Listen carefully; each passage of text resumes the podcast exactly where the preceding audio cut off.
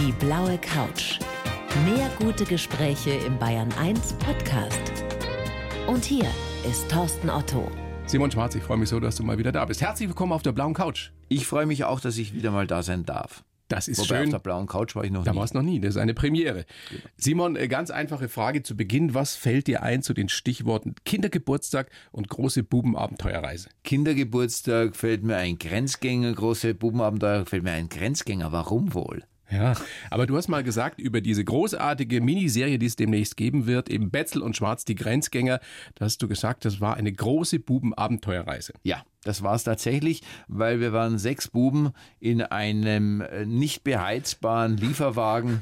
Ein Lieferwagen? Nicht, ja, mehr- es war Ohne so ein Fenster? Ein Sprinter mit Fenstern, das war das Problem. Deswegen war er noch kälter, weil er keine Dämmung hatte und nur die erste Sitzreihe sozusagen beheizbar war. Da, äh, am Rest kam es nicht an. Hinten hatten wir ganz viel Koffer und das ganze Equipment und wir saßen, Sebastian und ich saßen in der letzten Reihe. Es waren drei Reihen und wir saßen in der letzten Reihe. Die bösen Buben, wir sitzen immer hinten und waren eingewickelt in unsere Jacken, alle, die wir mit hatten. Dann hatten wir noch Decken drüber. Und ich bin irgendwann draufgekommen, wenn wir diese Fließdecken, die wir da jetzt zusätzlich gekauft haben, damit wir nicht ganz so frieren, wenn wir die mit Gafferband über die Fenster kleben und bis zum Boden runterhängen lassen, können wir ein bisschen Wärme im Auto halten. Das habt ihr nicht wirklich gemacht. So haben wir das gemacht. So sind wir, so sind, also es war insofern was schon, und es waren eben sechs Männer, die da unterwegs waren, und es war Im schon. Finstern? Naja, nicht ganz im Finstern. Wir hatten ja hinten noch die Fenster, wo das ganze Zeug lag, und vorne gab es ja auch noch Fenster. Also. Aber es hatte schon was sehr Abenteuerliches. Also Betzel und Schwarz, äh, Betzel äh, liegt nahe mit Sebastian Betzel äh, und Simon Schwarz. Eben die Grenzgänger, das ist eine Mischung aus, aus Reisedoku und, was habe ich gelesen, Impro-Sitcom. Läuft immer montags 20.15 Uhr im BR-Fernsehen. Was ist es nun wirklich? Was ist die Idee dahinter? Also Impro-Sitcom, das haben wir auch erst bei der ersten Pressekonferenz gelernt, dass es so heißt. Das wussten wir nicht. Aber die Idee dahinter ist ganz einfach. Es passiert das, was wir eigentlich gerne machen. Wir sind gerne zusammen, wir verbringen gerne Zeit, Sebastian und ich. Ein wir, Österreicher und ein Bayer. Genau, wir verbringen gerne Zeit mitsammen.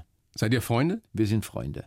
Also so Freunde, Also dass so ihr euch nachts um vier jetzt. anrufen könnt? Ja, wir können uns 24 Stunden anreden und es ist tatsächlich, glaube ich, so, dass wir auch tatsächlich, das klingt blöd, aber wahrscheinlich weiß auch jeder mehr vom anderen als die Ehefrauen.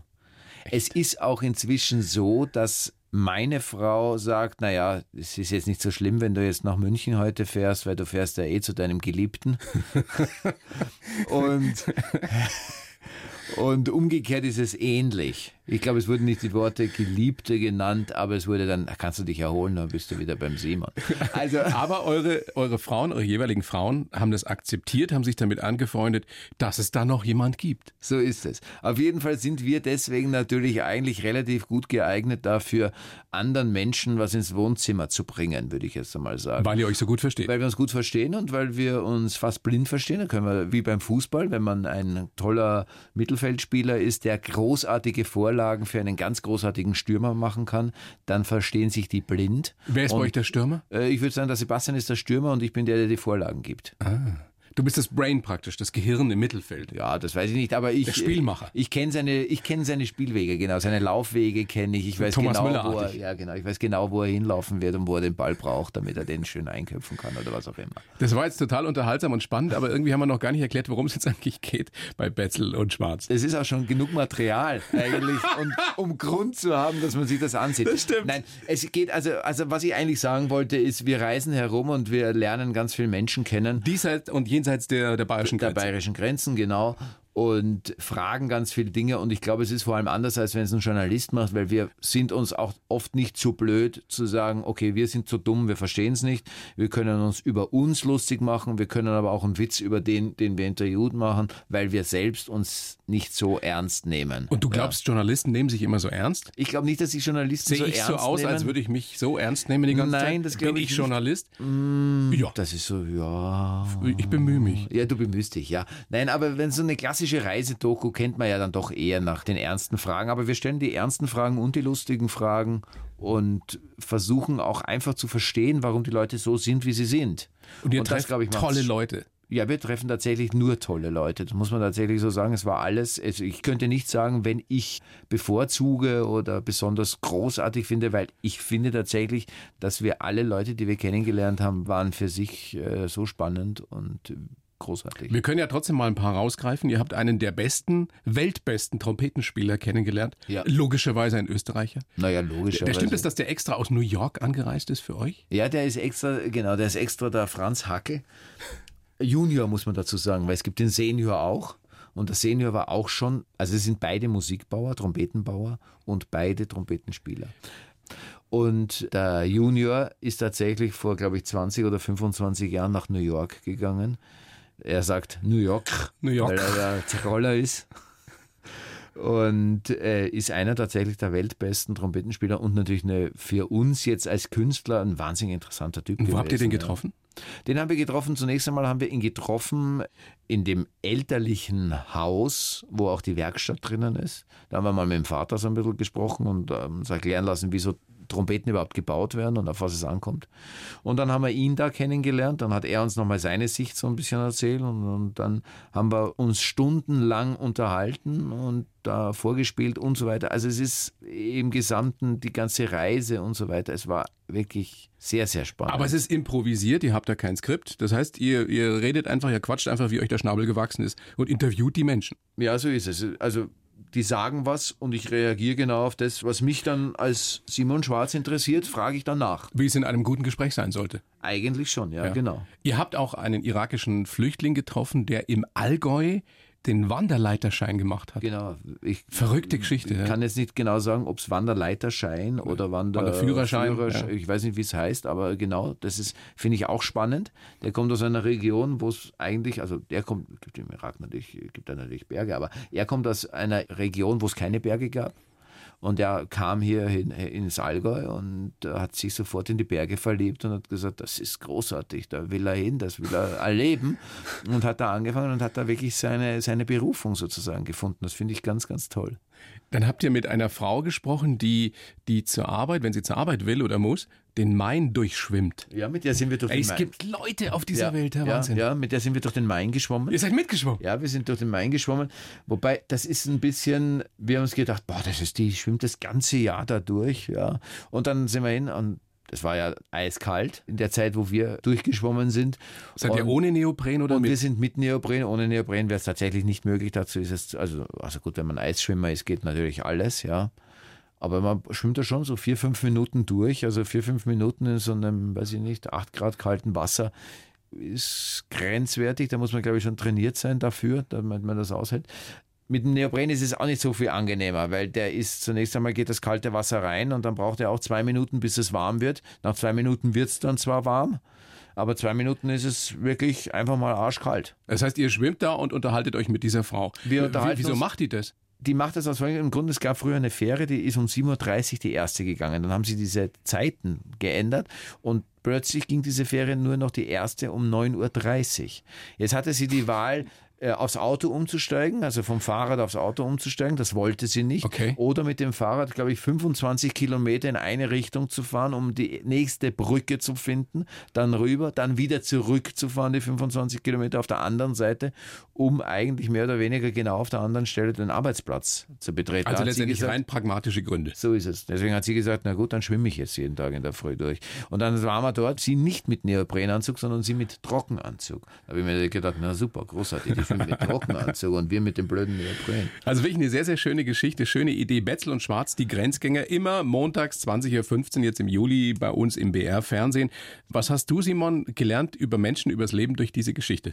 Naja, zunächst einmal habe ich ganz viel neue, neue Ideen für neue Menschen, die ich spielen werde. Oder Charakterzüge, die ich mir dann vielleicht irgendwo mal in irgendeiner Rolle äh, zu eigen mache. Zum also Beispiel? Das ist ja, kann ich jetzt noch nicht sagen, weil es muss ja dann immer stimmen zu der Figur. Aber unter Umständen kommen da, ich, als Schauspieler zehre ich ja von den Erfahrungen, die ich im Leben mache.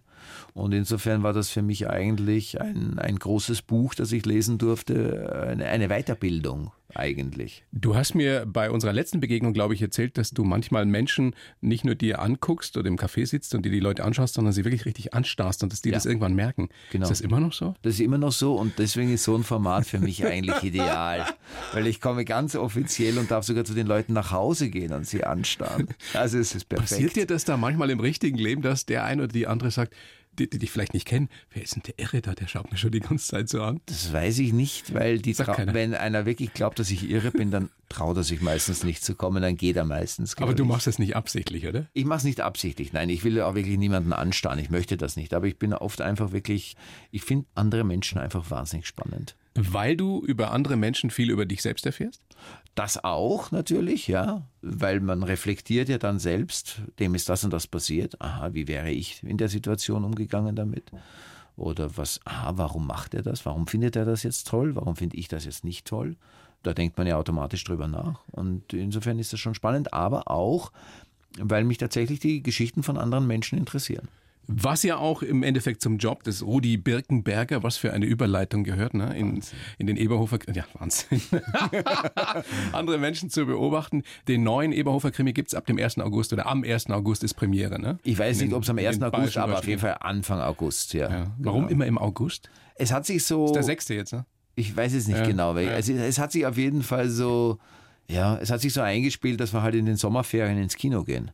Und man muss auch dazu sagen, niemand geht gerne in den Sommerferien, also kein Filmemacher geht gerne in den Sommerferien ins Kino, weil alle sagen, da geht keiner ins Kino, da ist es warm draußen, da will keiner ins Kino gehen. Das ist insofern eigentlich, ist es sagt man, eigentlich Eine sagt, Nische. Ja, es ist eine Nische, aber man sagt eigentlich, da, wenn es ein guter Sommer ist, ist es total Gift fürs Kino weil es geht da keiner rein.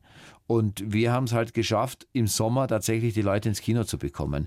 Ich hoffe auch, dass wir es diesmal schaffen, weil ich möchte, wir wollen eigentlich noch mehr Zuschauer haben als das letzte Mal. Ich glaube, in Bayern und in Österreich oder überhaupt in Süddeutschland und in Österreich guckt's fast jeder, hat's fast jeder schon mal gesehen. Wann kommt der weltweite Durchbruch, Simon? Das fragen wir uns täglich. Aber es, gibt, es gab irgendwo auf Facebook ein sehr, sehr schönes Bild von Sebastian und mir, wo wir in Sachsen in einem wunderschönen, mir fällt jetzt gerade nicht ein, wo es war, in einem wunderschönen alten Bad waren, in einem Solebad. Das war wirklich wunderschön, muss ich echt sagen. Also es war mit eins der schönsten Bäder, die ich seit langem erlebt habe. Und da wurde ein Foto gemacht und das wurde dann gepostet bei Facebook. Wir haben beide kein Facebook, deswegen haben, hat man es uns zugetragen. Und der Sebastian hat mir das Bild von uns beiden geschickt. Zwei dickbäuchige, ich mit Hängebrüsten und er so fast wie so ein Erdmännchen und ich daneben der kleine Mann, der kleine runde Mann und er der große dicke Mann, ja, standen da und da hat er drunter geschrieben, also wir sehen wirklich erbärmlich aus auf diesem Foto und er hat drunter geschrieben, uns wurde gerade, äh, ah ja genau, eine, eine Frage, äh, Herr Betzel, Herr Schwarz, wann haben Sie eigentlich Ihre Selbstwürde aufgegeben? Und drunter, Baywatch hat gerade abgesagt. also mit der Sehr Weltkarriere, lustig. wahrscheinlich werden wir es nicht mehr schaffen. Ihr seid ja schmerzfrei, was sowas betrifft, oder? Wir sind schon ein bisschen schmerzfrei. Also wir machen uns, wir sammeln auch, wir haben auch beide so, wir haben ja so ein paar Challenge. Wir haben unter anderem eine Bambi Challenge, ja, also. Wie sieht die aus? Wir waren ja beide äh, mal beim Bambi, weil wir für Griesnockerl, glaube ich, waren wir für den Bambi nominiert. Und seitdem machen wir, egal wo wir auf der Welt sind, gemeinsam oder alleine, wenn wir ein Tier sehen, das so aussieht, als könnte es ein Preis sein, so ähnlich wie der Bambi, nehmen wir das in die Hand und machen ein völlig bescheuertes Foto, wo wir so reinschauen, als würden wir uns bedanken. Und das sind Mit jedem Tier, mit das ihr jedem trefft? Tier, das eine Statue in irgendeiner Form ist. Also echte Tiere haben wir noch nicht hochgehoben. Das wäre die nächste Challenge. Das wäre die nächste, es kommt vielleicht, vielleicht steigern wir das. Wir haben auch schon ein paar hundert Fotos. ihr habt, habt so einen an der Klatsche, das gibt's ja gar nicht. Das machen wir und dann suchen wir auch tatsächlich, wobei da ist der Sebastian da besser. Der Sebastian sucht im Internet nach Fotos von unseren Kinotouren, wo wir besonders bescheuert reinschauen und schreiben uns dann irgendwelche Geschichten darunter gegenseitig. Ich muss das jetzt mal kurz sacken lassen. Ich glaube, sehr, sehr viele mit mir, die uns gerade lauschen, Ja. was ihr da so treibt. Ja, Aber ich muss manchmal so- ganz schön langweilig sein. Ja, es ist uns eigentlich nicht langweilig, aber es ist mehr, ja, mein Gott, man muss halt mit seinen Fehlern umgehen lernen. Ja, man muss sich annehmen. Man muss sich man annehmen. Muss, man muss So lernen, ist es, ja. muss lernen, sich Genau. zu lieben. So Weil das es, wissen ja. wir schon seit Whitney Houston. So ist es, The stimmt. greatest love of all. Stimmt, das ist To richtig, learn ja. to love yourself. Das ist richtig, ja. Wobei das natürlich trotzdem eine sehr tragische Geschichte ist, Absolut. muss man sagen. Und sie hat es Ja. offenbar nicht geschafft. Und sie hat es nicht geschafft, definitiv, ja. Das ist wirklich eine tragische Geschichte. Aber ihr seid auf dem besten Weg dazu. Ich glaube, wir sind so, wir könnten als nächstes Format sicherlich so eine Psychologennummer noch machen, wo wir herumreisen und Traumaspezialisten oder Nein, sowas. wo ihr einfach nur irgendwo sitzt an einem total langweiligen Platz und euch unterhaltet. Auch das ist unter Umständen sogar ganz unterhaltsam. So wie ein seltsames Paar. Ein seltsames Gott hab Paar, sie stimmt, selig mit Walter stimmt, Matthau und Jack stimmt. Lemmon. Ja, ja, das stimmt. Da sind wir ja auch so ein bisschen, muss man sagen. Also da sind wir ja tatsächlich so ein bisschen, da sind wir wie wieder beim Fußball, wir harmonieren halt gut und wie das so ist, wie Robben, Ribéry und so weiter, was man alles so Bei dir jetzt fast in Rente gehen, hätte ich schon gesagt. Rente, ja, ja, noch nicht. Das Aber- schaffen wir noch nicht. Das können wir uns noch nicht leisten, in Rente zu gehen. Musst du noch Gagen- arbeiten? Ich muss leider noch arbeiten, weil man ich wird weiß nicht, reich mit der Schauspielerei. Nein, gell? man wird leider mit dieser Schauspielerei echt Denken immer nicht viele, reich. denken wir, also die- es die werden haben schon welche. alles. Ja, also man muss sagen, es werden schon welche reich. Aber wenige. Aber ganz, ganz wenige. Und natürlich ist das international leichter wahrscheinlich als im deutschen Sprachraum. Im deutschen Sprachraum gibt es, glaube ich, tatsächlich vielleicht nur ein paar, die da wirklich richtig reich Wer, wer ist richtig davon. reich? Also richtig reich wird keiner, natürlich so wie das die internationalen, das ist keiner. Aber es gibt schon einige, die, glaube ich, ganz gut damit verdienen. Aber, das muss man ehrlicherweise sagen, und ich sage das auch immer jedem, der Schauspieler werden will, das ist ein Beruf, da gibst du viel auf und äh, da arbeitest du sicherlich zwei Drittel gratis und ein Drittel ist bezahlt, wenn es überhaupt so viel ist. Ja. Dafür machst du das, was dich ausmacht, was du am liebsten tust. ja, das ist halt, das ist eine Leidenschaft. Das ist es. Ja. Eine Berufung. Ja, es ist eine Berufung. Wobei es bei dir ja ganz anders ja. war. Das können wir ja gleich mal besprechen. Das ist Ja. nämlich auch eine spannende Geschichte. äh, das war ich habe für dich, anders. Simon, Simon, bevor wir uns total verquatschen, ich habe für dich einen Lebenslauf geschrieben. Mache ich ja für jeden Gast, diese äh, kleinen Show hier auf der blauen Couch. Ich gebe dir den. Du liest ihn bitte vor. Ich habe meine Brille nicht auf. Kannst Ich du das lesen? Vor. Ist Ja, ja. groß. 16er Lettern. Ich heiße Simon Schwarz und bin ein cineastischer Workaholic. Gute Filme sind meine große Leidenschaft. Dabei bin ich eher durch Zufall zur Schauspielerei gekommen. Als König der Nebenrollen, naja gut, bin ich sehr gefragt, trotzdem plagen mich bis heute Existenzängste. Meine Kindheit war geprägt von schulischem Misserfolg und anderen Katastrophen. Erst auf der Schauspielschule habe ich angefangen, an mich selbst zu glauben. Ich bin ein sehr impulsiver Mensch und wohl der größte FC Bayern-Fan. Nein, der größte. Ich bin ja nur 1,72 Den man in Österreich groß. finden kann. Achso, steht da noch, genau. Den man in Österreich finden kann. Da wollte ich schon die Antwort geben, bevor ich den Satz zu Ende gelesen habe. Bei meiner Familie habe ich meine Heimat gefunden und ich bin sehr glücklich, dass diese Familie schon bald noch größer wird. Also weil sie zunehmen nicht. Nein, aber weil du noch mal Vater wirst, Ich oder? werde nochmal Vater, ja. Man weiß auch schon, was es wird. Eine Tochter, ne? Eine Tochter, ja. Ja. Und es ist dieses komplizierte, jetzt wird es wirklich kompliziert. Wieso wird es kompliziert? Weil wenn das ausgestrahlt wird, bin ich eigentlich schon Vater, wenn das alles ist toll. gut wird. Das ist eine Zeitschleife, in der wir uns befinden. eigentlich befinden wir uns in einer Wenn wir Zeitschleife. dieses Gespräch, das wir jetzt aufzeichnen, ausstrahlen, also liebe Bayern 1 Hörerinnen und Hörer, während Sie das jetzt hören, was wir ja gerade aufzeichnen, ist, ist der es. Simon Vater. mit sehr, sehr großer Wahrscheinlichkeit, Wahrscheinlichkeit Vater geworden. Deswegen kann er da auch nicht kommen, sozusagen, zu diesem Gespräch. und weil muss er sich da jetzt in gerade, dieser Zeitschleife befindlich. Genau, weil er da eigentlich gerade bei seiner Frau sein muss. Ist das exakt zu dem äh, So ist es tatsächlich ziemlich. Wow. Ja. Also das ist ziemlich genau so errechnet. Ein bisschen früher, aber das weiß man ja nie. Jetzt bist du ja schon zweifacher Vater. Ja. Wie groß ist die Aufregung? Die Aufregung ist schon groß und eigentlich ist die Freude größer als die Aufregung, sagen wir so. So im, im höheren Alter nochmal Vater zu werden, ist ja, Ja, es ist lustig. Ein. Weil, ja, genau, weil ich bin ja einmal schon sehr, sehr früh Vater geworden. Also das zweite Mal war ich jetzt nicht mehr ganz so früh, aber beim ersten Mal war ich ja tatsächlich sehr, sehr früh und ich kann mich gut erinnern, dass ich beim Kindergarten, immer beim Abholen, wurde ich immer als Kindermädchen gehalten. Also man hat mich nie als Vater ernst genommen, sondern dachte immer, ich bin Du das bist der Kinder Au-pair-Boy? Ich bin der Au-pair-Boy, dachte man immer. und hat dann immer gesagt, ich soll die Eltern zu Hause fragen, ob der mit ihm spielen kommen kann und ob das geht. Ja, Sie sollen doch bitte mal anrufen, die Eltern. Und ich war immer so perplex und wusste nicht, wie ich damit umgehen soll. Und jetzt wird es wahrscheinlich so sein, dass alle sagen, ah, der Opa holt dich ab. Schön. naja, Also wie man's macht, man macht's falsch. Ja, das ist doch kokett so. so. Du Ja, siehst ja. doch immer noch äh, wahnsinnig jung aus. Ich sehe find, so jung aus, Du ja. siehst jünger aus, als wir uns das letzte Mal gesehen haben. Da warst du irgendwie, Ich bin, glaube ich, auch jünger geworden. ja? Ich weiß nicht, wie ich es gemacht habe, aber ich glaube, ich bin jünger geworden. Das muss auch mit dem Sebastian Betzel zusammenhängen. Wahrscheinlich. Mit dem Zeug, was ihr da treibt. Cineastischer Workaholic. Ich weiß gar nicht, ob es die Wortkombo überhaupt gibt. Aber ein Workaholic bist du schon in gewisser Weise. Du arbeitest ja. wahnsinnig viel. Ja. Bis jetzt fast 200 Filme schon gemacht. Ja. In deinem zarten Alter von, wie alt bist du jetzt 47? Nein, 48. 48 schon? Ja, ja. Na, dann ist was 48. anderes. Der Sebastian ist es auch inzwischen 48, aber ich bin der Ältere von uns beiden ein paar Monate. Man merkt's. Das wirft mir immer vor, dass ich irgendwie, ah, du bist ja der Ältere, ich bin ja jünger. Ja, Quatsch, Quatsch, Quatsch, Quatsch. Aber haut das hin, also Workaholic? Also es gibt zwei Sachen. Erstens kann ich nicht anders und zweitens mache ich das auch tatsächlich sehr gerne. Ja. Auch wenn es nicht immer so geplant war. Also es war nicht mein ursprünglicher Erweckungswunsch, sozusagen Schauspieler zu werden. Aber das ist schon eine große Leidenschaft. Ich bin gerne Schauspieler. Du weißt schon, wie froh du sein kannst, dass du das für dich entdeckt hast. Ja. Ich meine, bei deinem Lebenslauf, bei deiner Biografie, in deiner Kindheit, Jugend, das hätte ganz anders kommen können. Ja, das hätte auch ganz anders kommen können und das ist auch bei ganz vielen, die mit mir die Jugend verbracht haben, ganz anders gekommen. Das heißt, ja.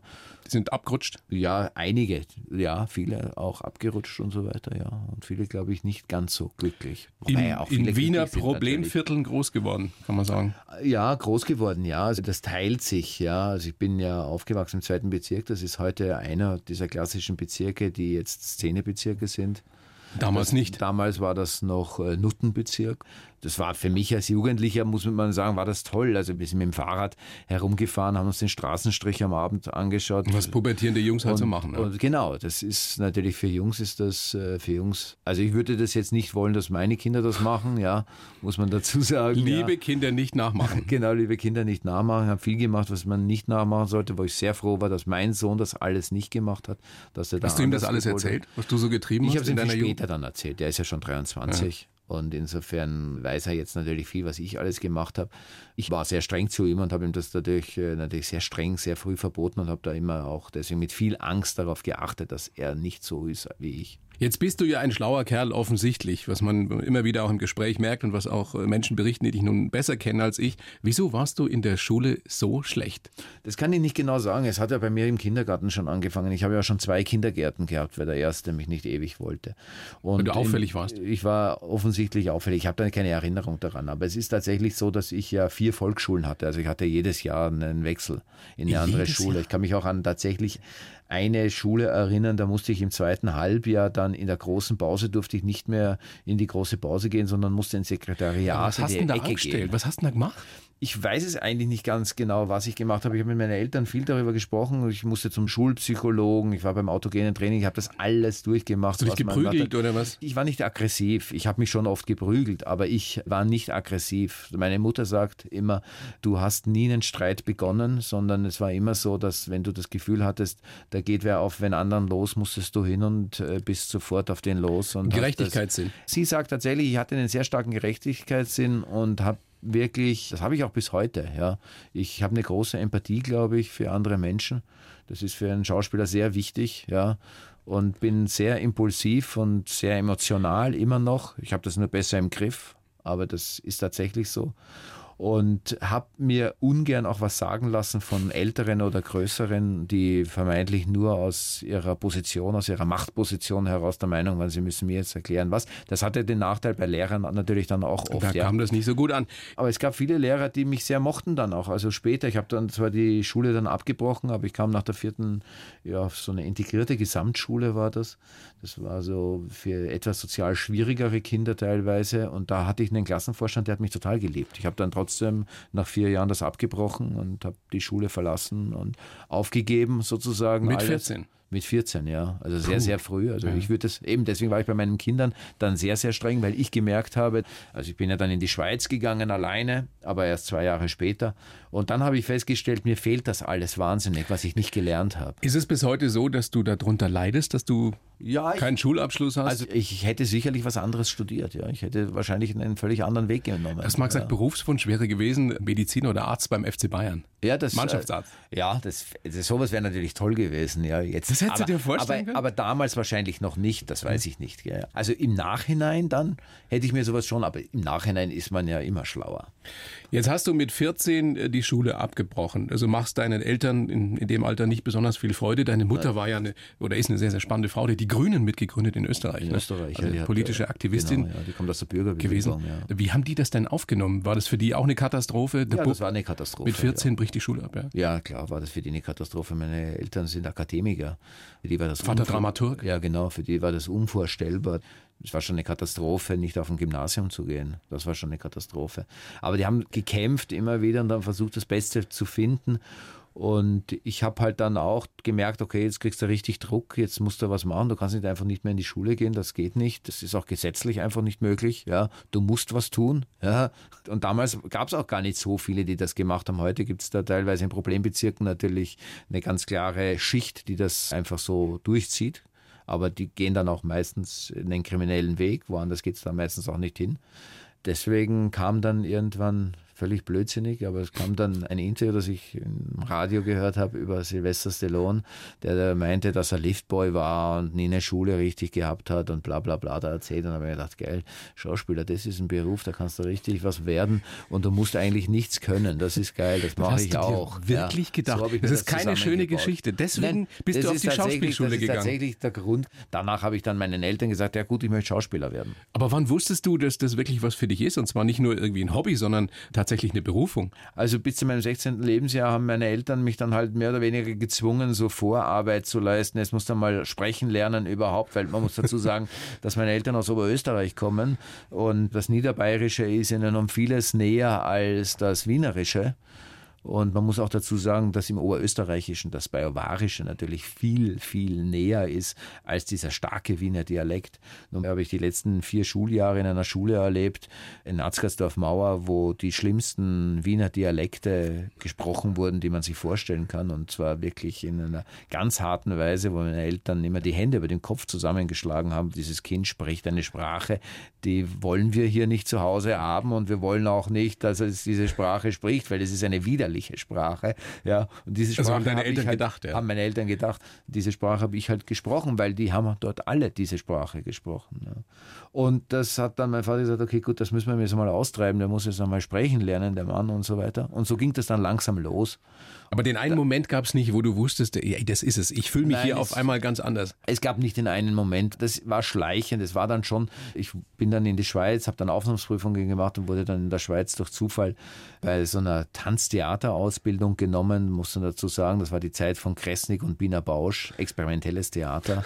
Also Wilde eine, Zeit. eine wilde Zeit und eine, kann man sich halt kaum mehr vorstellen. Das war eine spannende Theaterphase, weil das tatsächlich der Versuch war, anderes Theater zu machen, wie es damals eigentlich so noch nicht gab. Seitdem ist eigentlich am Theater nicht viel Neues entstanden, würde ich jetzt mal sagen. Also das war schon, und aus Russland kamen sehr viel, sehr viel, sehr spannende Theaterformate, die so diesen gesamten Körper und die Bühne einfach nochmal ganz anders genutzt haben.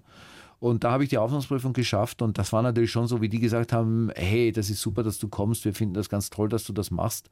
War natürlich schon so ein, so ein Bruch da, wo ich gesagt habe, aha, könnte tatsächlich das Richtige sein, was ich mir da überlegt Das habe. erste Mal in deinem Leben, oder? Ja, Dass genau, du das weil Gefühl das war ja das erste Mal der Erfolg sozusagen. Das erste Mal war es, dass mir ein Lehrer sagt, hey, toll, was du machst. vorher nie passiert. Und das ist davor wirklich nie passiert, ja. Ich meine, du wolltest ja auch zum Bundesheer. Ja, Fremdenlegion, alles hätte ich gerne gemacht. Und, und nee, ich sage jetzt mal, nicht mal das hat geklappt. Nicht mal das Ja, hat geklappt. untauglich ja, genau. gewesen. Ich war dann untauglich, es war eine Katastrophe alles, ja, ja.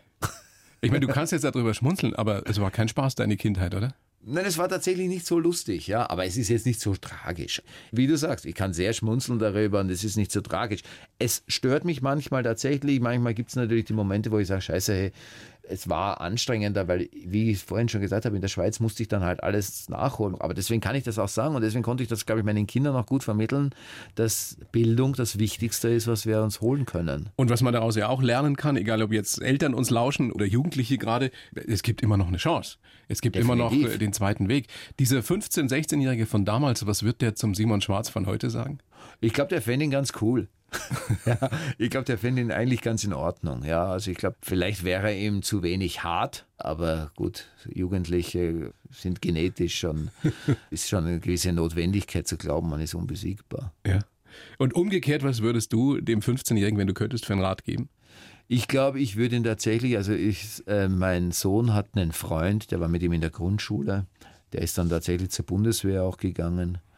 Und der hatte, hatte ich den Eindruck, immer ähnliche Schwierigkeiten wie ich. Der war ein bisschen ähnlich. Das weiß ich nicht, so ein richtig guter Freund von ihm, aber er mochte ihn irgendwie. Aber ab und zu war er auch mal bei uns und ich habe den immer gerne beobachtet und habe mir immer gedacht, weil ich mitbekommen habe, dass die schon Schwierigkeiten haben zu Hause mit ihm. Und das Ding, und habe seiner Mutter auch immer gesagt, ich glaube, ich würde mir um ihren Sohn keine Sorgen machen. Ich habe den Eindruck, aus dem wird schon was werden. Der wird den richtigen Weg gehen.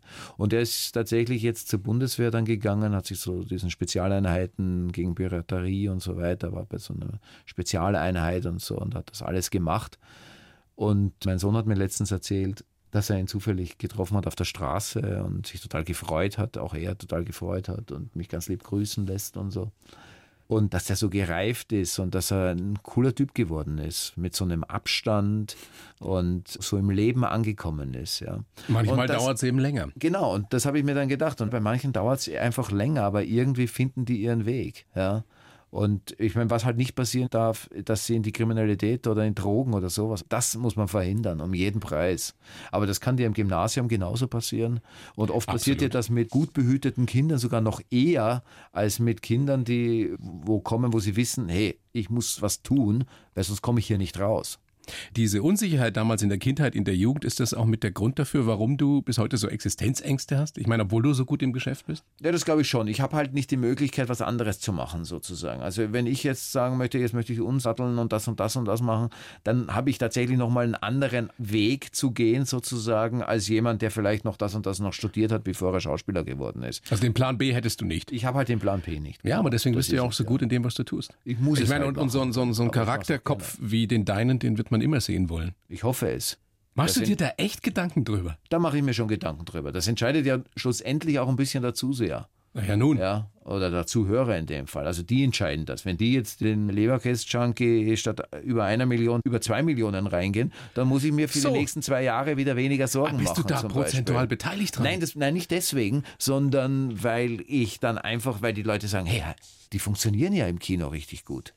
Und deswegen. Ich glaube, ich bin ja nun wirklich kein ausgewiesener Kinoexperte, aber ich glaube, dass deine ganz große Zeit überhaupt noch kommt. Es gibt ja Schauspieler, die sind sehr erfolgreich, wenn sie jung sind, weil sie einfach blendend aussehen und irgendwie gerade den Zeitgeist treffen. Und du bist einer, der wird irgendwann, weil ich glaube, die Augsburger Allgemeine hat mal geschrieben, der König der Nebenrollen, du wirst irgendwann der König der Hauptrollen sein. Das werden wir sehen. Wir schauen. Ich arbeite daran. Yes, please. Wobei es gibt ja keine kleinen Rollen, sondern es gibt nur kleine Schauspieler. Ja, das stimmt. Und ich, ist es wirklich so? Ja, es gibt keine kleinen Rollen, das stimmt schon. Also es gibt natürlich schon Rollen, die sind tatsächlich dann nicht ganz so, da kannst du wenig rausholen. Das gibt es einfach, muss man auch ehrlich sein. Aber es gibt auch Eintagesrollen, da kannst du richtig was rausholen. Aber es gibt auch viele äh, große Rollen, die kannst du verhunzen. Ja. Ich sage, ich muss wieder zum Fußball zurück. Schauspielerei ist wie ein Fußballspiel. Das du ist eine Mannschaft. Alle. Du brauchst alle. Ja. Genau, das ist einfach so. Das ist nichts, das ist keine Einzelleistung. Das gibt es nicht. Es gibt Schauspieler, die das so sehen, aber mit denen will ich nichts zu tun haben, sondern ich will die Narzissten nicht an meinem Drehort haben, sondern ich will die haben, die Mannschaftsspieler sind. Weil du Fußball jetzt zum wiederholten Mal angesprochen hast, also ich meine, du hast es schon erwähnt, du bist riesengroßer FC Bayern-Fan. Stimmt das oder machst du das immer noch, dass du, ich glaube, in Berlin dich in die Nähe des Olympiastadions stellst, damit du hören kannst, was im Stadion passiert und gleichzeitig die Bundesliga-Konferenz hörst? Nee, das habe ich schon lange nicht mehr gemacht, weil ich schon lange jetzt nicht mehr am Samstag in Berlin war tatsächlich. Ja. Also, außerdem sind auch nicht jeden Samstag Spiele, muss man ja auch sagen. Naja. Wobei jetzt wird es ja besser in Berlin. Jetzt kommt ja ein zweiter Erstliga-Club. Ja, also das hast mit Union? tatsächlich mit Union mehr Chancen. Union ist aber jetzt von mir zu Hause ein bisschen zu weit weg, wobei momentan bin ich ja eben, weil Vater jetzt plötzlich mehr nach Wien verlagert und nicht mehr so viel in Berlin. Also jetzt veränderten sich ja gerade die Wohnorte so ein bisschen, ja, wobei ich immer noch in Berlin wohne und den ja, also beruflich bin ich ja immer noch den Großteil. Aber du hast es gemacht mal, oder? Eine aber ich habe das gemacht mal. Und die Bundesliga-Konferenz höre ich mir immer noch an im Übrigen. Aber wieso in der Nähe des Stadions, damit du wirklich den Lärm hörst dann? Ja, das war schon schön oft, ja. Also ich mochte das immer. Ich bin auch nie zu Rockkonzerten gegangen, sondern fand es immer schöner, davor zu stehen. Also ich finde ja Gemeinschaftserlebnisse toll, aber das hat was sehr Eigenes ist, weil das ist eigentlich der Blick, den man eher nicht so hat. Ja, das passt natürlich das zu dir. Das hat was irgendwie. Du magst ja auch, du magst ja. ja auch gar nicht so sehr, so, so total im Mittelpunkt zu stehen. Ne? Nein, eigentlich nicht. Deswegen ja, auch so wenig Theater. Ja, genau. Also das kann man so sagen. Also auf der Bühne zum Beispiel dieses direkte Erlebnis, was so viele Schauspieler erzählen, das ist so toll, weil du gleich direkt spürst, wie das ankommt. Das finde ich eher, ich finde das ganz furchtbar, weil da geht es in eine völlig falsche Richtung. Weil es geht ja nicht darum, dass es, ich will ja nicht das Erlebnis haben, ah, das kommt bei den Zuschauern an, sondern ich will ja was spielen, was ich in mir fühle, was sich total aus dem Entstehenden entwickelt und gar nicht auf eine Reaktion reagieren. Aber die Anerkennung, die willst du doch auch, oder? Ja, das ist aber was anderes. Dann ist das Projekt ja schon fertig. Okay. Du bist, glaube ich, auch, fällt mir jetzt gerade in dem Moment auf, du bist ein großer Romantiker, oder? Ja, vielleicht bin ich. Wobei, du hast, du also hast meine von vielem so romantische was anderes sagen. Ich Naja, was Frauen unter Romantik aber, aber verstehen. eben, genau, das ist ja für das andere. Aber das stimmt, ich habe schon von vielen Sachen. Ja. ja, aber ist ja so. Das sind, also Männer verstehen was anderes unter Romantik als Frauen oft. Das können wir so sagen. Es gibt noch diese eine schöne Geschichte, die du mir, glaube ich, auch beim letzten Mal erzählt hast, dass du manchmal, wenn du alleine zu Hause bist, alte Jazzplatten auflegst und dir vorstellst, du wärst so ein großartiger Gastgeber Ja. für ein imaginäres Partypublikum. Ja, das ist. Dabei toll. magst du eigentlich gar keine Partys schmeißen. Ja, so schon in der Vorstellung, weil in der Vorstellung ist es ja dann immer so, dass nichts kaputt geht. dass Darum sich, geht's. Dass sich die Nachbarn nicht beschweren. Dass die Leute alle rechtzeitig dass nach Hause die Le- gehen. Leute dann auch nach Hause gehen, wenn ich müde bin, weil da kann ich einfach ausmachen. Also es ist perfekt. Ich kann für zehn Minuten der perfekte Gastgeber sein. Und das ist toll. Und schenkst dir dann dazu ein Glasel ein oder wie machst du das? Ja, nicht einmal. Oft setze ich mich nur hin und träume so vor mich hin. Ich stelle mir auch vor, dass wir woanders sind oft. Also ich stelle mir dann oft, je nachdem, was es halt für eine Musik auch ist, stelle ich mir dann vor, wo ich der Gastgeber bin. Ja. das kann dann mal im Süden in einer Villa am Meer sein oder in Skandinavien in einer kleinen Hütte, wo man dann die richtige Musik hat oder eben in einer ganz tollen Stadtwohnung die mit wahnsinnig viel Kunst eingerichtet ist oder dann in so einem ganz modernen Betonbau oder sowas. Also das ist natürlich spannend, weil Was da kann man ja Bub für eine. Fantasie hat, das Ja, ist ein. Wahnsinn. Ja, furchtbar. Wenn deine Tochter, die ja jetzt wahrscheinlich schon auf der Welt ist, wieder Ja. Zeitschleife, während wir das senden, als wir es aufgezeichnet haben, war sie noch nicht auf der Welt. Was wirst du dir fürs Leben mitgeben wollen? Und ist es was anderes, als du deinen beiden großen Kindern mitgegeben hast? Nein, das ist nichts anderes. Also ich will, dass aus meinen Kindern erstens ein guter Mensch wird immer, ja. Und zweitens möchte ich, dass sie etwas tun in ihrem Leben, mit dem sie zufrieden sein können und in dem sie glücklich werden. Das ist mir schon das Wichtigste. Und das werde ich hier auch mitgeben. Viel mehr kann man schon nicht tun. Eigentlich nicht. Also man kann Als natürlich, ja, klar, Bedingungslos lieben, Vertrauen, kann man, ja, klar, kann man, implantieren. also man kann, glaube ich, man kann wahnsinnig viel falsch machen. Das ist richtig. Das kann man. Aber alles richtig kann man nicht machen, aber viel falsch. ah ja, das ist mir schon noch wichtig, weil das ist mir aus gegebenem politischen Anlass sehr wichtig. Was ich Ihnen auch versucht habe mitzugeben, wenn du Fehler machst und Fehler sind total okay, dann steh dazu und versuch nicht woanders die Schuld zu suchen, sondern steh zu deinen Fehlern, weil alles andere ist einfach nur wahnsinnig feig. Wunderbarer Schlusssatz, Simon. Ist es es? Ich bedanke mich sehr bei Ich dir, bedanke wie immer, für dieses sehr unterhaltsame und, und spannende Gespräch. Immer montags, jetzt im Juli im BR-Fernsehen, Betzel und Schwarz, die Grenzgänger und dann unbedingt ab dem 1. August Leberkäst Junkie bei uns in den Kinos. Ja, mindestens drei, vier Mal anschauen und jeden, den man kennt, mitnehmen. Absolut. Vielen Dank, Simon Schwarz. Ich sage vielen Dank und hoffentlich bis bald. Bis ganz bald. Die blaue Couch, der Bayern 1 Talk als Podcast. Natürlich auch im Radio. Montag bis Donnerstag ab 19 Uhr.